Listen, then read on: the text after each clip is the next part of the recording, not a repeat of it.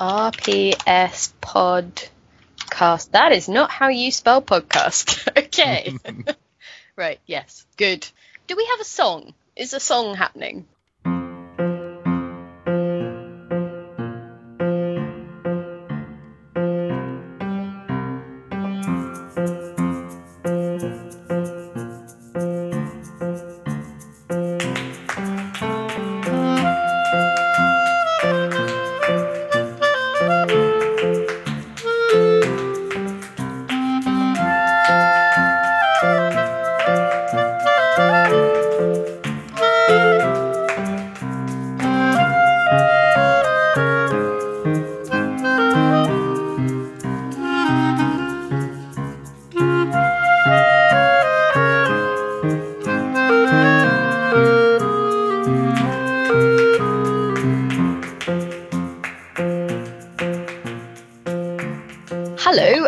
Welcome to the inaugural ish RPS podcast. I'm Philippa Warr and joining me today is Brendan Caldwell Hello. and Adam Smith.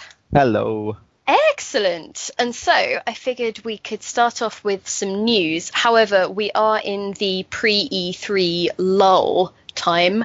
So at the moment, I think our main source of delight and conversation has been a rather peculiar photoshopped together Ubisoft image for Far Cry 5 featuring all manner of uh, dudes with guns and symbolism and uh, a a seaplane being chased by another bullying bigger plane.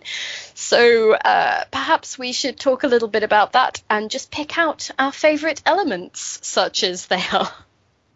Well, it's subtle. It's subtle. It's hard to pick out the symbolism. So yes, uh, just to describe it, it's a kind of reworking of uh, the Last Supper image. Uh, so you've got a, a dude in yellow shades, uh, sort of offering uh, a, a table full of people with guns, some kind of redemption potentially. I think we should take a moment to talk about Adam's favorite part of the table, which is that there is, apart from the six people who are gathered around um, Neo Jesus. Uh, Neo there- Jesus. Neo there- Jesus, by the way, who definitely vapes. Oh God, he does, doesn't he? He must Does. do. But there Yeah. is also a wolf at the table who's disciple number seven. Um, it delights me. His little paws are under his chin, kind of. I've realised actually I, that so in front of the table there is a, a, a man. I think sin is possibly supposed to be carved in his back, but it looks like it's written on with permanent marker. It looks like Uh, Sharpie. Yeah, it does. Yeah, and he's tied up, uh, with his hands tied behind his back, and he's in front of the table. He's, you know, they don't like him, obviously. He I thought the dog like was looking got- at him, but actually the dog is looking at a hunk of meat that uh, this that one of the guys has got. Because even though it's the Last Supper, they're they're either going to eat guns or they're not going to eat very No, much. No, there's a pie. There's, There's a a pie, on the left. there is There's a, a bottle pie, as well, like there's- which there's a must be bottle like of- moonshine or something. And then a beer near the wolf. I'm guessing that the wolf has its own beer, um, and then just a chunk of raw meat that a guy's stabbing. So Well, Uh, the the sinner though, he's got a weird like placement of a tattoo because it looks like it's sort of just below where his armpit would be, yeah, and that seems like a low. strange place for a tattoo. For but like, would that not be a ticklish place?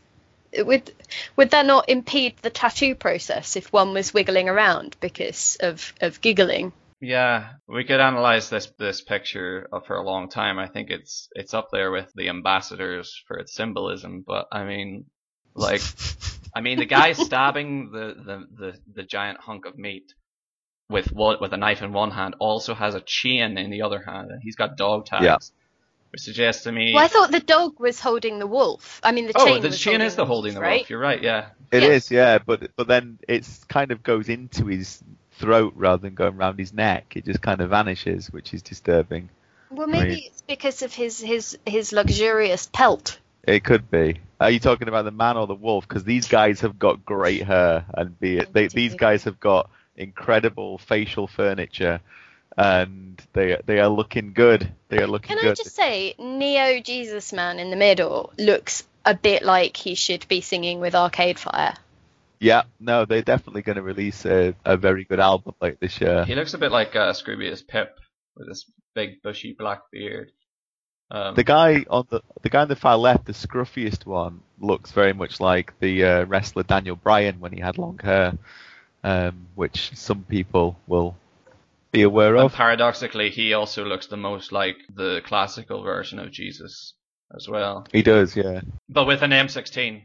I think that my favourite thing about this whole arrangement is how the, I think purposefully bad photoshopping slash collage nature of all of it does make it look like Far Cry 5 might be a hidden object adventure. Especially like there's a, the lady holding the lily in the wedding dress. I think if this were a, a hidden object adventure, she would probably be the protagonist. Mm. And you'd have to find that guy's tattoo. That's why it's placed in such a strange position. Oh yes, and there would be, and there's three flags, four. So Yeah. you'd have to find them, and the wolf is sporting uh, an England flag. Yeah, uh, it's going to the football later. yeah. And there's, There's the a pie. You'd have to find There's the pie. It, Mm. is the thing, right? So Neo Jesus, I can't work out if he's got a little roll, like a cheese roll It's or a something. bread roll, and I he's think. It is got a a, bread there's roll. a there's a And a goblet, goblet. next to it, yeah, Yeah, but also a nine millimeter next to those things, so which is non-biblical, right? which is non-canon, yeah. That is non-canon. Okay, so which it's 'cause a I'm gun. getting- Of course it's getting not a confused. cannon, It's obviously. oh, oh, oh, oh, Uh, God.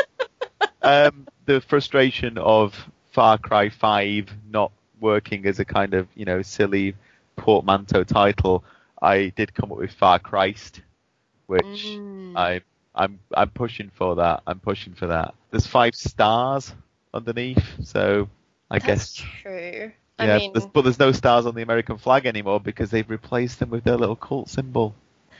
I had noticed that, but I hadn't noticed it was the cult symbol. But I I quite like it. I mean, it, it it's it's silly enough that I'm happy with it. It's it shows me that Far Cry will have explosions. I can see an explosion. It will have Mm. planes because I can see some planes. it will have baddies. There'll be landscapes. It'll have baddies. It'll have a lot of baddies. There's a there's a bow like a crossbow, like a fancy modern fiberglass crossbow thing. Rockets and a pie. And I don't know what else I'd want from a Far Cry game. Farming, perhaps. There's some farming going on in the background. Farm Cry. Oh, Mm. farm cry. Oh. and the dog, obviously, like hugely. Well, I'm assuming the dog's the protagonist. Ah, I see. I thought maybe companion, because you know, Nah. if that, if if Call of Duty has taught me anything, it's that you need a dog. I I think it looks amazing. I genuinely am happy if Far Cry 5 is going to be uh, really stupid and over the top and daft. And yeah, I I was going on about this already because I've been going on about it since I played it. But Outlast 2, it soured me on Doomsday cults, and I've always liked them in the past.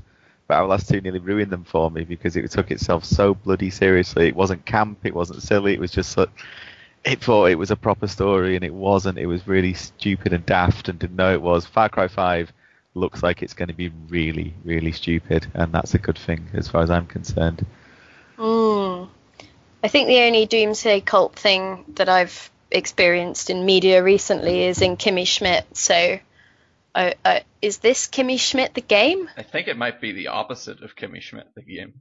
Interesting. I don't know if I want to play that. uh, the thing is, by, by the time this podcast comes out, there, there is a reveal trailer coming out soon, so so people might know more than we do about the game. So future people, keep in mind that if if this turns out to be that you are Jesus in this new cult, we didn't know that. Maybe it's a management sim. Maybe you have to run a Doomsday cult. That would be cool. I would play that game. Oh God. Uh, yes. Well, mm. shall we uh, talk about what we've been playing? Or Adam, did you want to have opinions about Hitman? I know Uh, you were keen to discuss. Yeah, I mean that's that's the kind of flipping onto uh, from the absurd to the um, extremely The sad. sad. Yeah, I was going to say the sublime, but no, the sad. Because I was one of those people who, I- if anyone's not seen the news, uh, people will have by now, I assume.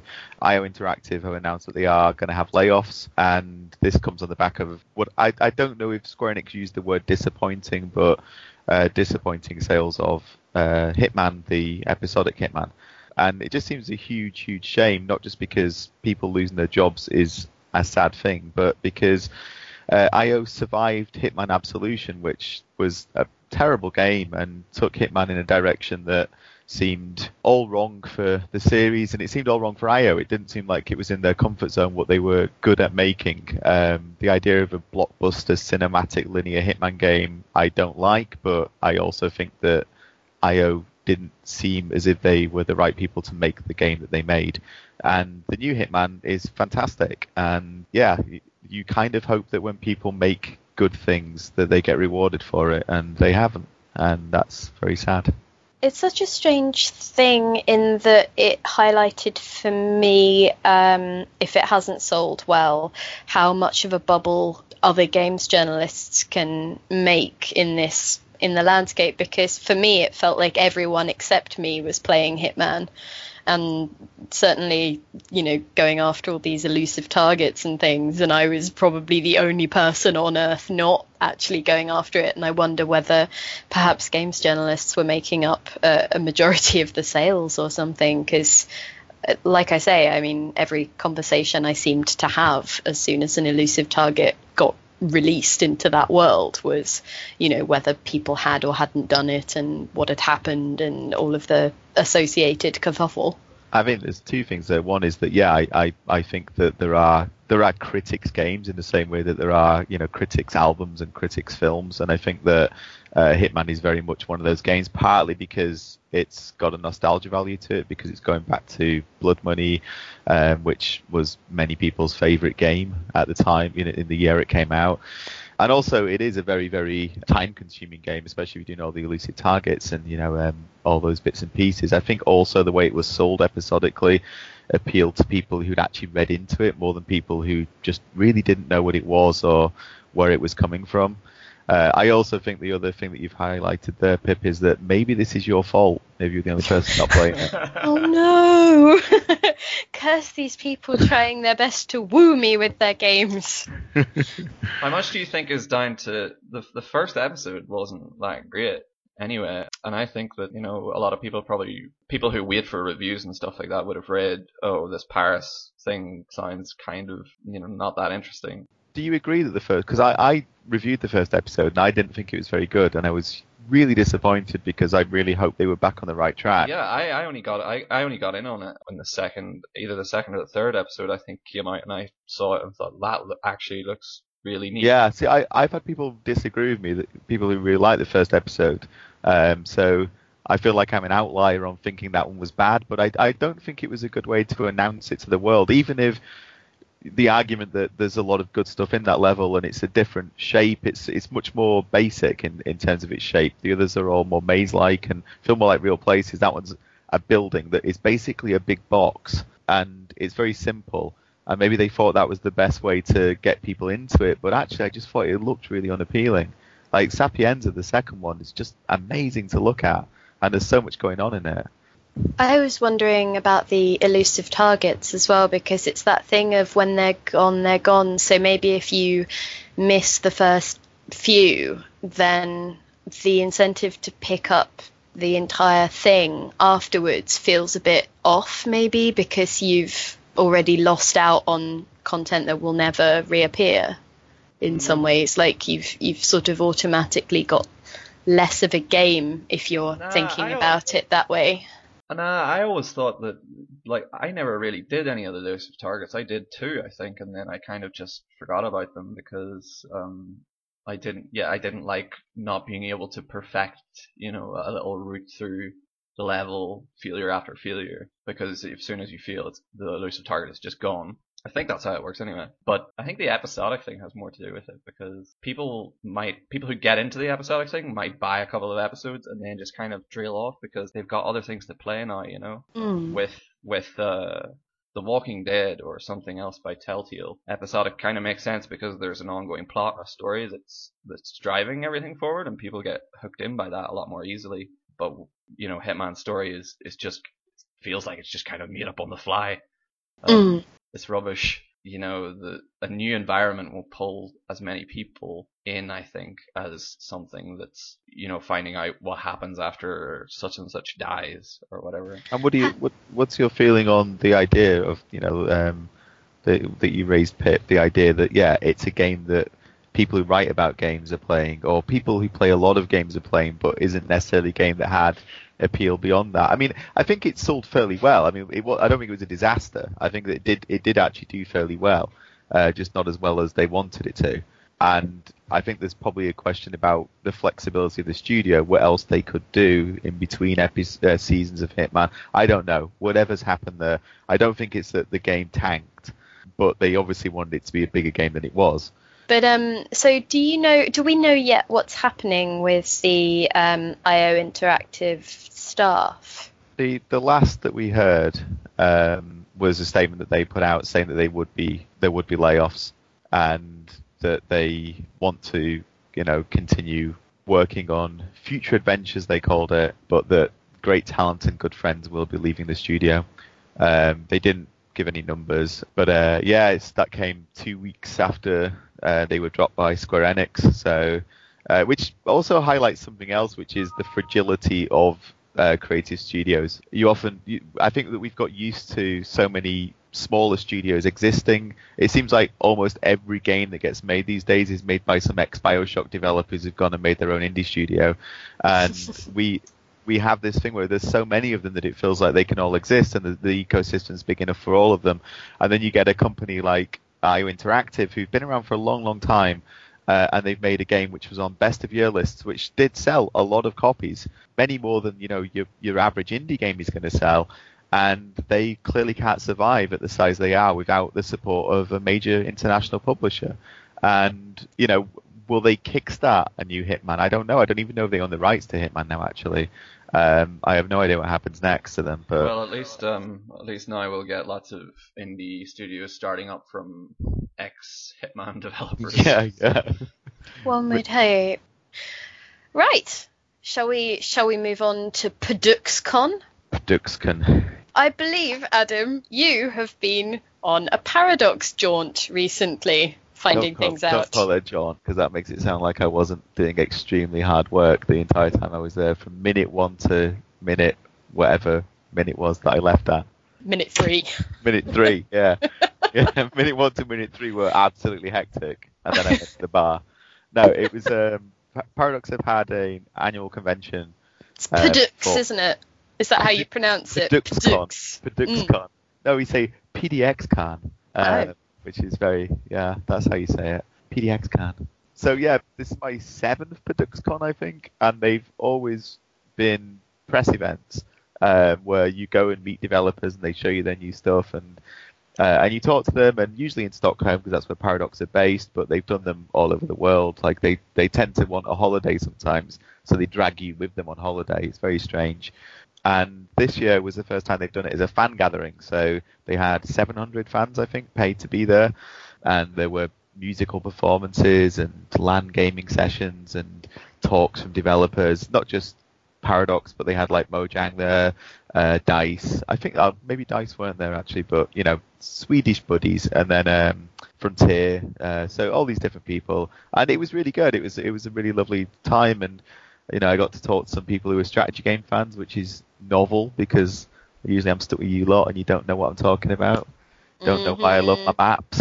Um, no. I got to talk to people who genuinely think that maps are the most exciting thing in gaming, which is something that I firmly believe. Um, so that was n- nice. And yeah, and so two things came to mind. One was that there's lots of interesting things in the way that Paradox has changed. They feel like a big company now. When when I went to see their first one six years ago, not their first one, the first one that I went to, um, they were tiny. Paradox were a niche company. Uh, and I asked Fred Wester, who's the CEO, I said, um, you know, did you come out of your niche? And he said, no, we just kept making it bigger. And yeah, I think that is true. I think that they, That's not what a niche is, Frederick. well, okay, so That's actually, a cave. A niche becoming a cave. I will share this here because I, I won't get into the serious stuff because I'll write that stuff up because it's much more interesting to write to, to read I think than have me talk about it now. But uh, but I did ask Fred Wester, CEO of Paradox, uh, some silly questions at the end of our interview, just because he's a silly man. Um, and I asked him what his death row meal would be. Uh, I was asking everyone this, and I asked uh, Fred, and he said This is really bleak. he, looked very thoughtful, and then he just said pasta. And I said, pasta with what? And he said, just pasta. And I was like, yeah, but what kind of pasta, Fred? And he said, no, no, just pasta. And then just paused for a second and said, oh, no, no, and can I have ice cream? and I was just like, why are you a five-year-old child in charge of a major company? it's, it's very confusing to me. And then I asked Johan Andersson, who's the head of the design side of Paradox, and he just looked at me really quizzically and just said, why would I be on death row? And I just said, it doesn't matter. The, back, the backstory's not important, Johan. The backstory doesn't matter. And you said, no, no, but I need to know why I'm there. And, and I mean, it seemed like this is like the Voight Kampff test. well, it seemed like his feeling was that depending on why he was there, he'd want a different meal. And I don't know. That seems very strange to me. So, so that's that was me working hard in Stockholm, asking the big questions that you all want the answers to. I know that I'm talking to them again at E3 in a couple of weeks, so Mm. hopefully we'll we'll get more then. But yeah, uh, the big Well- thing was BattleTech, which they have signed and are publishing, uh, which was kickstarted, and that looks phenomenal. It looks absolutely amazing, and I think as a publisher they've become very good now. They were awful five years ago, by their own admission as well, uh, but they've become really good. What is BattleTech? Right. So in the far future, the far far future, uh, when people go into wars, instead of wearing regular trousers like you might wear, they wear massive robots as trousers. It's mechs. It's mechs, isn't it? It's, uh, Is it like a strategy game, like the classic Paradox? of course, things it's, around no, thing. moving things. It's it's a turn-based strategy game, yeah, but it's um but it's tactical. It's um you know small skirmishes, but it's also got a big um, dynamic campaign. So you're in charge of your own mercenary company. So there's all uh, emergent stuff. You know, you have a you you have to run the economy of your company and try and grow the company. Take different missions from different people. Um, you know, factions. Can you name your company and then name the soldiers that serve under you? You know what? I don't know. I'm annoyed now that I don't know that. Um, I'm only in if you can do that. Oh, you better be able to. Um, I, I assume you can. I think you can definitely name your company, but I'm not sure if you can name the people. You must be able to, surely. If you can't, then I'm out as well. Forget it. So we're talking very much not Titanfall here, Oh, which no, is very- the very other mech game that I have heard of. Yeah, no, no. This is um. So the original um, BattleTech was a board game, um, a tabletop game. Uh, not a board game, but you know, a proper tabletop thing. I feel Uh, like I knew that. Did I know that? Let's say I knew that. You you, are, you almost certainly did. And, and the original, the Jordan Weisman, who's the guy who designed that like 35 years ago, is designing this new game. Um, so throughout the last few decades, BattleTech's gone through lots of different things. There's been MechWarrior, which is first-person combat thing, a bit more like Titanfall, but much more kind of sim heavy. And this is the first time they've done an actual proper turn-based tactical thing for many, many years. I mean, literally decades. So uh, I- actually, I played MechWarrior way back when I was a teenager. You know, when I was into exciting things like turn-based mech games. Uh, and I played MechWarrior, which was an actual kind of action sim game. And I remember playing it and thinking, God, I wish this was a bit more like XCOM and it was turn-based. And I didn't know that the tabletop version existed. And yeah, it, it, it really, really does look phenomenal. I mean, it actually looks beautiful. It's in Unity, but it looks really, really nice. All the kind of damage, like individual bullets and missiles, like leave punctures and steams jetting out, and pilots get cooked alive. It's it's very morbid. So I have a question. Is there anything that you don't think would be better if it was more like XCOM? Um, no, I see. That Yeah. was my question. yeah, I think So- I, I think XCOM should be a bit more like XCOM. I think it's drifted away from its roots. Oh God. Yeah, they make it more more XCOM like. I think Football Manager should be more like XCOM. I actually do. That's that's actually true. I'm not even joking anymore. I think a lot. Yeah, I think I would play Football Manager if if if people died in the middle of the game and you couldn't bring them back. I think I think there should be an XCOM style Avengers game. I think that's the only way to make me play a superhero game. XCOM style Tiger Woods. Absolutely. I mean, there's no brainers, no brainers. There must be an XCOM football like mod. There What- must be. This, yeah, there's not. I mean, Blood Bowl's the closest thing we have to like a fantasy management game. Like, Oh, I suppose so. but um, but yeah, it's a shame there aren't more. Uh, Because yeah. you can lose like whole portions of your team in Blood Bowl, can't you? Yeah, yeah. Okay, enough of PaduxCon. Now we're going to move on to finding out more about Rainworld in a very quick fire interview that Brendy did with James Primate, who is one of the team who worked on the game.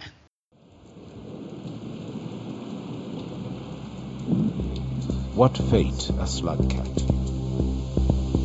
Prey or predator? As the old world died, a new ecosystem evolves. In a land where even rain can kill. Okay, so these are like quickfire questions about Rainworld, and you have to answer Awesome. as quickly as you can. All right, I'll try. Who would win a fight between a slug cat or a regular cat?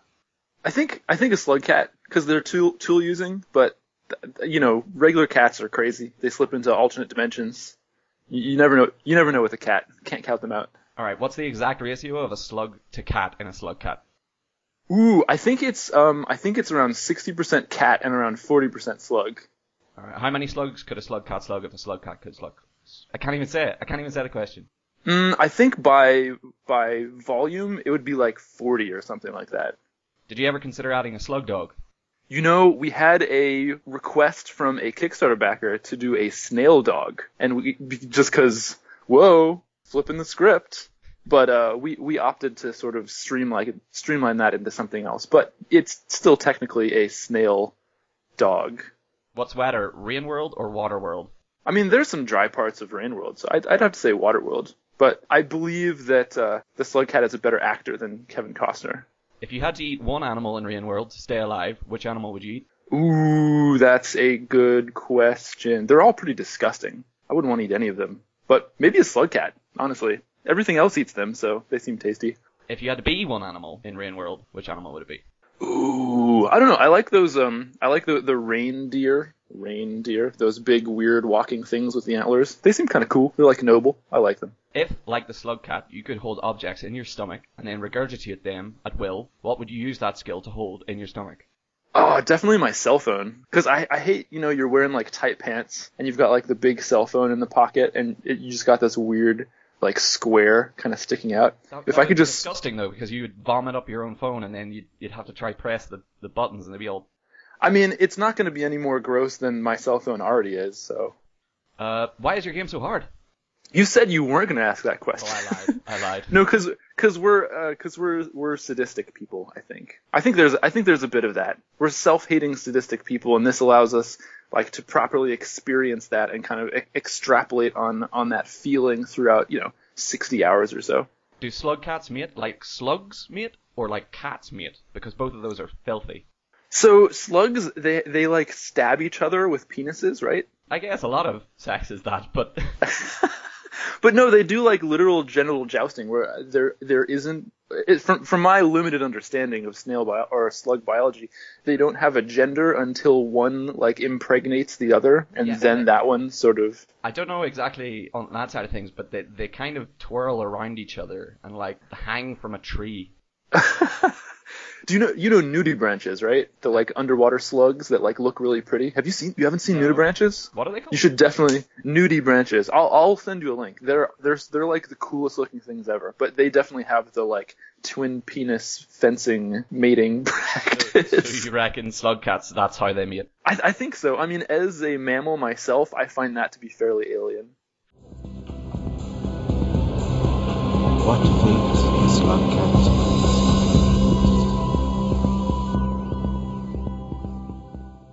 Rainworld's an interesting game.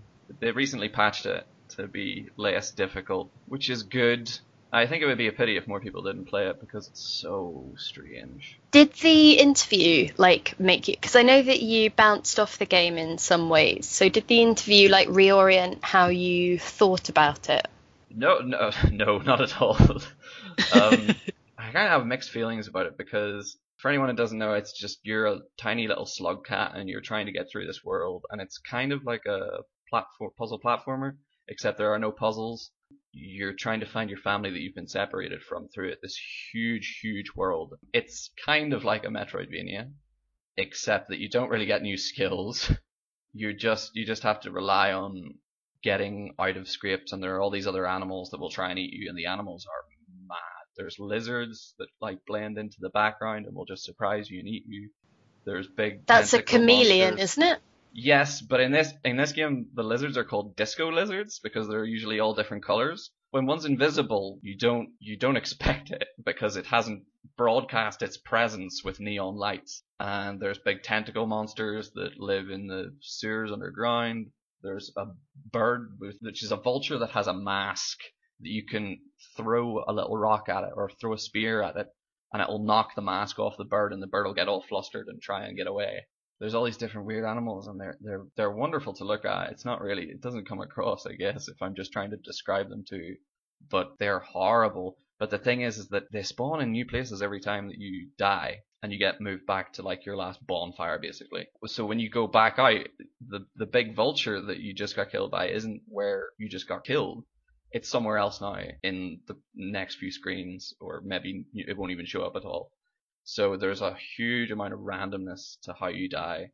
It feels true to life to being an animal in a terrifying post-apocalyptic ecosystem, but it's not. It's not terribly fun to die over and over again because you can't do anything to stop it. I would say it's a game that I've enjoyed pretty much entirely through GIFs because Yeah. the Slug Cat is the most gifable game character.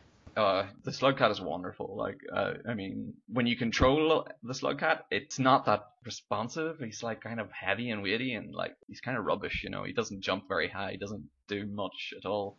Um, it's like a cat then. No, Mhm. it's worse than a cat because it's weighed down by its slug half.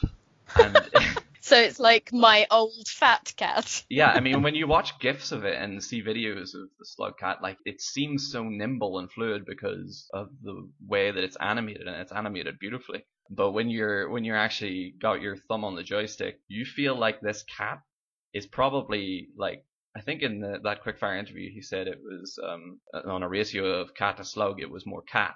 But but I, f- I f- really feel like there's a lot more slug in that slug cat. If that makes sense. I'm imagining you both like with a slider between Yeah. cat and slug, just like Backwards backwards arguing. and forwards.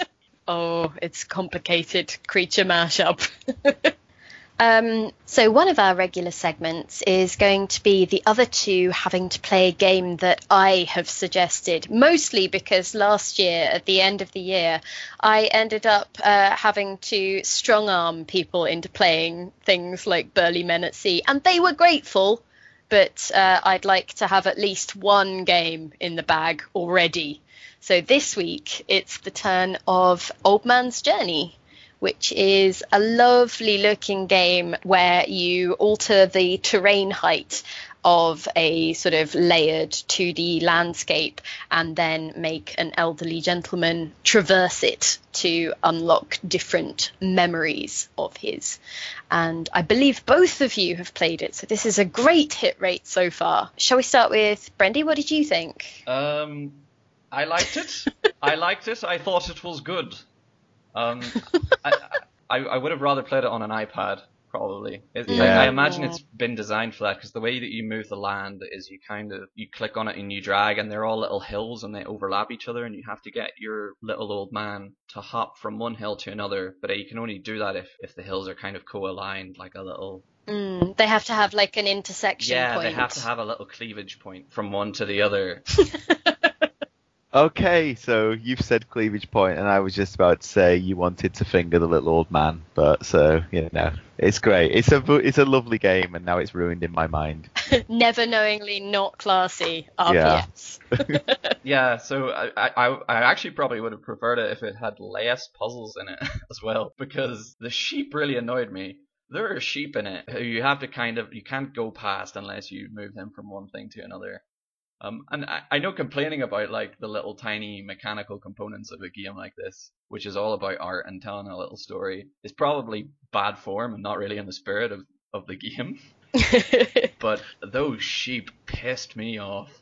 But here's the thing: Mm. I, I think the problem is is that a lot of those little mechanical bits aren't themselves in the spirit of the game. It feels like I mean I, I, I loved it. I thought it was brilliant. But I mean to go to Burly Men at Sea as well, I think that there's a similarity there. They both feel like these lovely animated interactive picture books essentially, and I think that uh, Old Man's Journey. I, I don't want to put words in the developers' mouths. I, I don't know what the decisions were, but it felt to me like a game that had decided it needed more gamey stuff in it, and Mm. I think it could have done with less gamey stuff. I thought it was, uh, and I think that there's an anxiety sometimes in in these games where it's like, you know, is this enough of a game? Do we need to do more? And actually, like, it was just a beautiful thing to look at. I, I would have preferred to touch it as well. I think that that it doesn't really. There's a distancing with the cursor as well as it being a bit clumsier. Uh, it feels like I think Mm. you want to actually, you know, be properly. It feels very tactile. Uh, and it's a shame when you you have that distance with the cursor.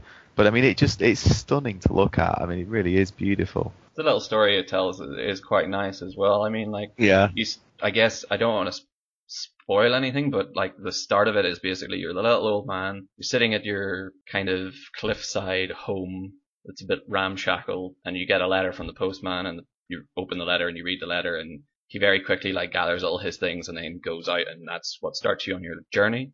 And you don't know what the letter says or why you're leaving. I mean, you can. I think it was fairly predictable as soon as you start going what you're going towards. But following his like memories every time they happen was really nice. It was pretty touching. I mean, Mm.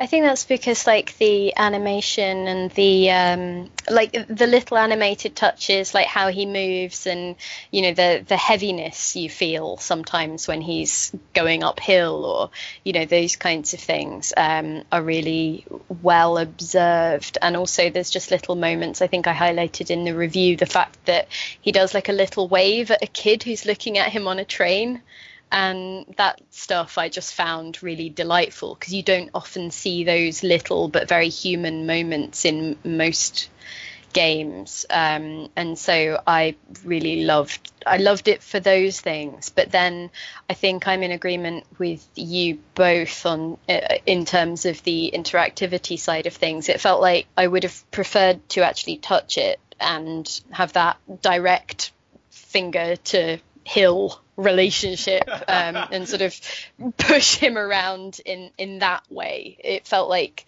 that was far more appropriate or or it felt like that would be the right way of doing yeah. things So here you have three three PC games journalists telling you to go play it on iPad, listeners. i Yeah. know Don't right don't waste your life playing games like this with a Get the fucking fuck mouse. away from that mouse. Get the.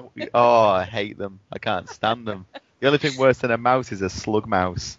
I tell you what, though, that old ma- that old man is more nimble than a cat, the way he hops across the hills, and less sluggish than a slug. He knows how to journey. the other thing that I was going to say was I, I think I agree with you, Brendy, in that I think it had a really uncomfortable sort of position in terms of the amount of interactivity and the amount the amount of gaminess that it ended up with, and that I think either it needed fully realized more complicated puzzles that you actually needed to think about, or it needed No, I to think it needed to go in the opposite of them. Just get rid of those puzzles completely. The strength, play it to its strengths. I mean, Well, that's What- the thing. I what we're think it basically needed to saying do one is- or the other. Stop playing games on your PC and start, in fact, stop playing games in telly and watch fucking films on your iPad.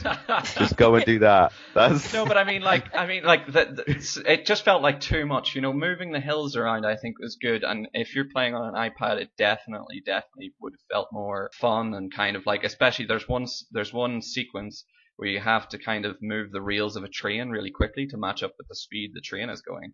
And I feel like if you're playing that on iPad, it'd be quite fun because it's like a little like swipey kind of, um, you know, almost bejeweled kind of feeling to it because you'd just be going up and down. You know, that's the only thing you would be doing. You can take care of it. On the mouse, it's kind of cumbersome. But even then, like those bits are fine.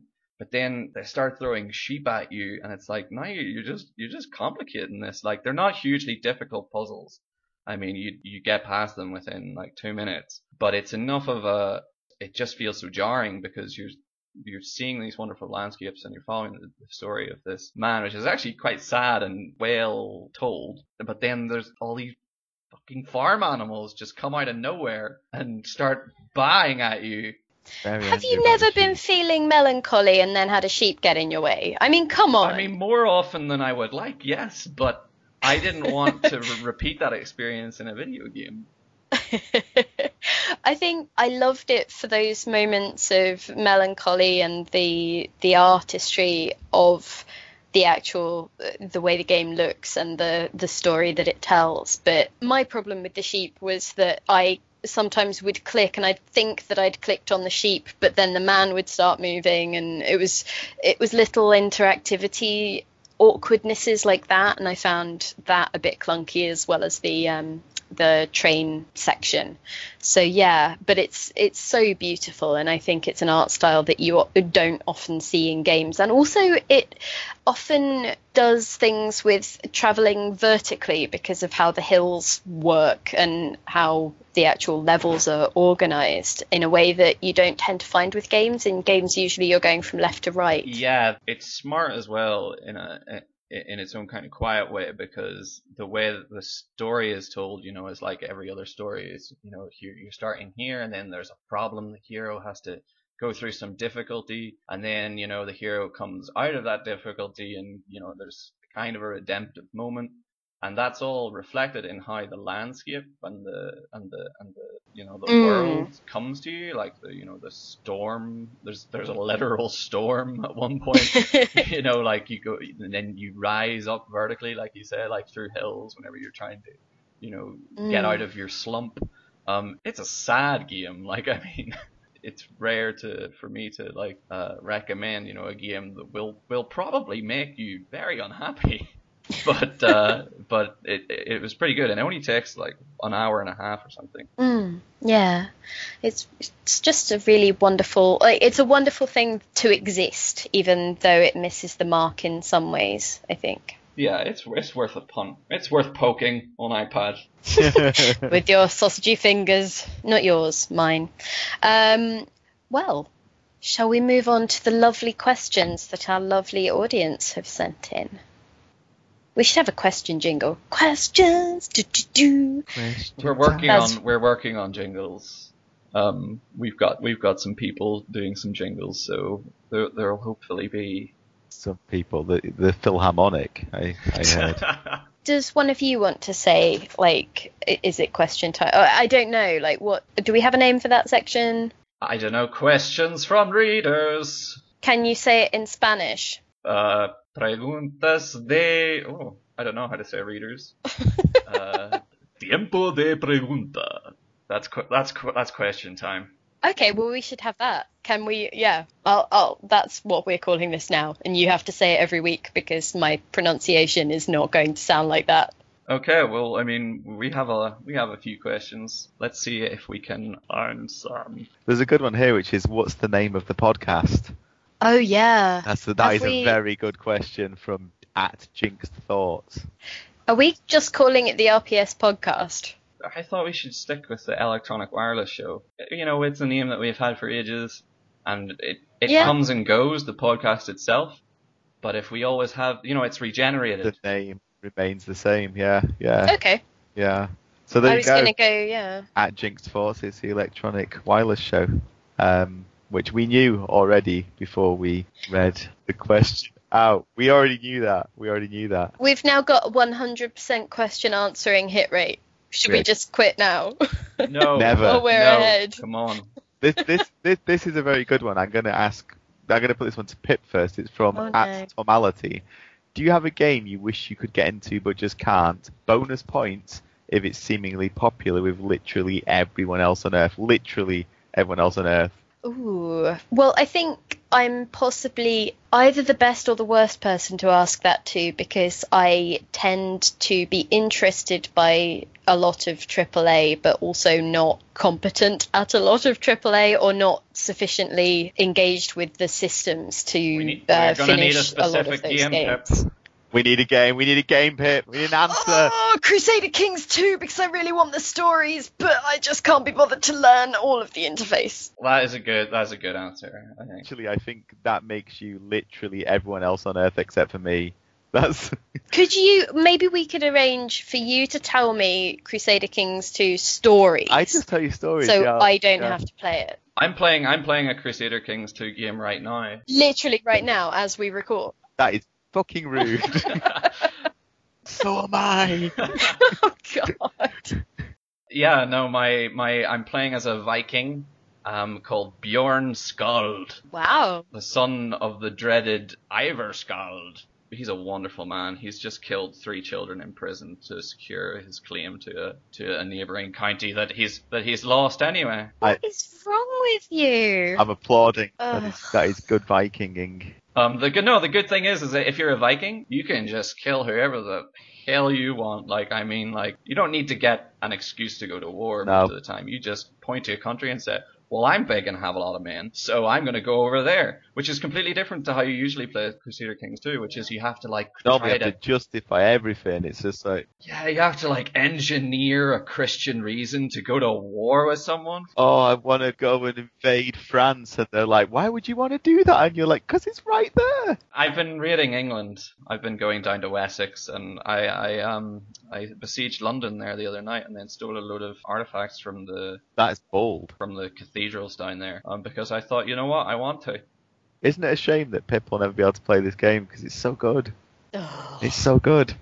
Well, what's yours? Either of you. And mine's Overwatch.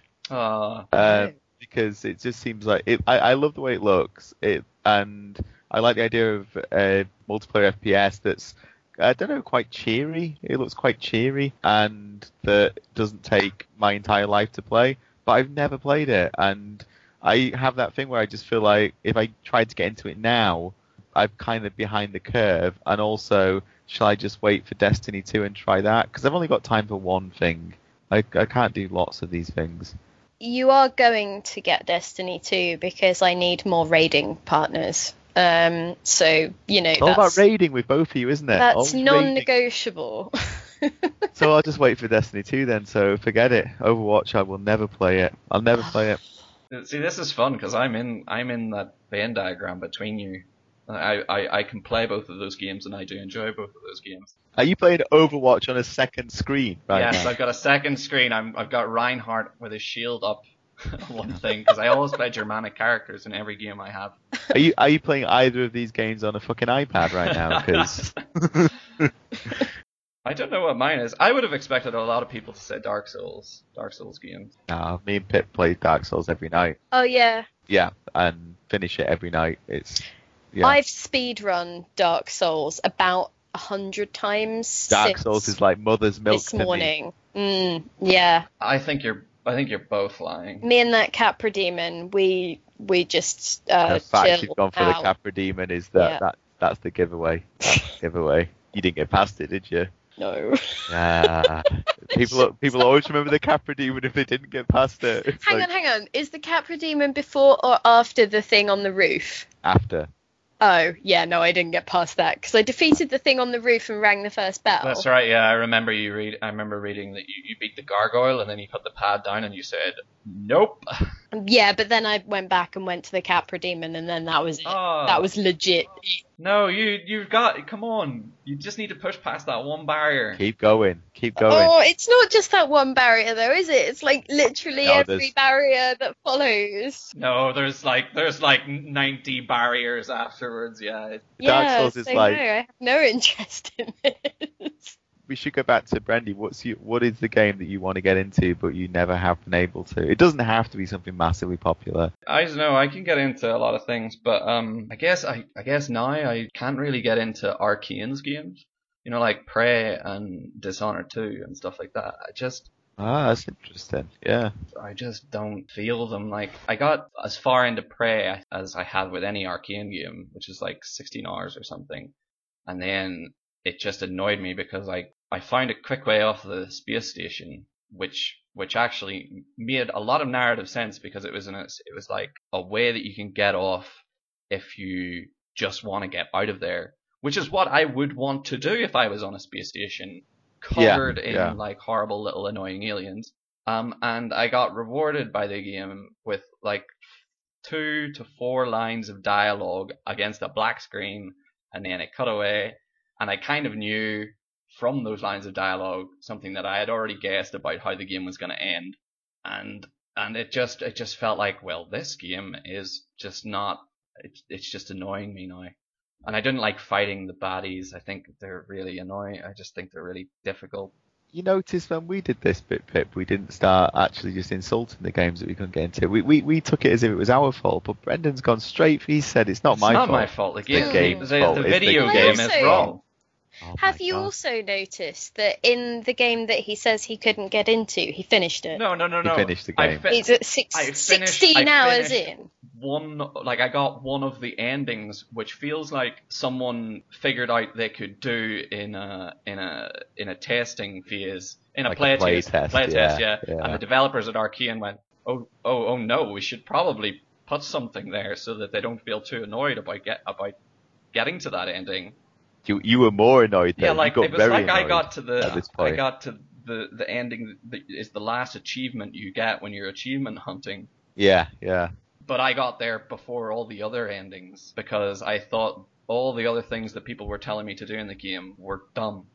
And I thought, you know what? No, forget this. I'm leaving this space station. I don't like fighting these mimics. I go into a room. I try. I try to pick up a, a, a box of ammo, and the box of ammo becomes alive and just annoys me. I hate the mimics. I don't even like the bigger people. You know, the the big Bigger people. monsters with I, I just don't like them like they're, they're they're unpleasant they're unpleasant to fight like I like Prey, but I hate the fucking monsters in Prey. I think they're, I think they're just, they're just tedious and annoying. I, I'm totally with you on that. but I also find that like the the movement and the way your character kind of saunters around is kind of annoying Saunters, I love it. I played Dishonored and the first thing I always noticed about when I played Dishonored 1 Well, you can't start on Dishonored. no whenever I played Dishonored 1 Dishonored 2 the first thing I noticed is just why does my character walk like he's walking through mud Have you ever met anyone who works at Arkane? Because those guys, they saunter everywhere. that's what they're just recreating That is their mode of locomotion. Yeah, yeah. and I just I don't like I see people going and getting like perfect runs and being really patient and like or you know going crazy with their powers and I just feel like I I, I don't care. Like I like the way Right. the world of Dishonored 2 looks and I think that's why I want to get into it because it looks amazing. The art direction is really really fantastic. But Well, I'm going to move on to another question because you've now alienated 90% of RPS's core readership. Uh, no, it's good. It's good. We should alienate them. They get too comfortable. They think that you know we we're only allowed to like certain kinds of game. I truly believe that. I so this is going to go to everyone, but since Pip hasn't spoken for a while now, maybe oh. you can jump in. Maybe I should have spoken it- more. it's a tough one. I, but no, what I'm going to do is I'm going to say I want just a rapid answer to this from both of you, and then I'll give mine. What do you journalists slash media people see as the single biggest trend when it comes to hardcore PC gaming in the past 10 years? And that's from Shams at Paradox. Paradox. Ooh. Um, my quick fire answer is just those sandbox survival brownie green things where you maybe have a bit of grafting and start off in your pants in the wilderness and just have to jog on for however many hours. So we'll look forward to Paradox's take on that. Brendan. yeah, Pip just stole my answer, so I don't know what to say. Roguelikes? Well, you should have spoken less so that I- you could have gone first. I was going to say roguelikes. I think uh, the the incorporation of kind of um, what is a very very old um, style of game, like a lot of these roguelike tendencies and elements coming into more mainstream gaming, is is probably the one I would have gone for. So I've stolen that one, even though you said it first. No, I think Pip's right. I mean, the survival games, it's been so influential that you're starting to feel fatigue with it now. Mm. Do you know what I mean? Mm. Like when you start to feel fatigue, you know that this has been done a lot now. Ubisoft also probably has a good shot at being a, a very, very influential um, trend setter for better or for worse with their kind of icon grabbing design. What about nostalgia? I suppose that would have been my other answer if you'd gone first and stolen my original answer. Yeah. Yeah, well that ties into Kickstarter, doesn't it as well? Yeah, Well, yeah, because nostalgia is kind of an easy, not an easy win, but it it Yeah. helps It is sell an easy win. idea. Come on, tell it like it is. All Pip. Yeah. Don't. No it's easier dress to things convince people to part with money if they think that they know what they're getting, and if that's rooted in something they remember fondly, then yeah. Oh, that that's my answer. Not the Arkane things for the last question. Torment and isometric adventure games where you go around and talk to people and then get into a fight. Can't get into those. Would love to be able to get into those. There goes the other ten percent of our core audience. Hello, one person who's still listening to this. Hi, mom. Do you remember in the 90s when you enjoyed playing immersive Sims and Baldur's Gate? Well, fuck those games. They're over. I've never played Baldur's Gate. That'll take care of the other whoever's left. Well, Neither have I, Pip. Why would you? I have, and I have, and let's make this a trinity of answers because the secret of Baldur's Gate is it's not actually all that good. It's fine. It's fine. Oh, that's it. Podcast one, audience zero. Sorted. Drop the mics. We're out. Bye.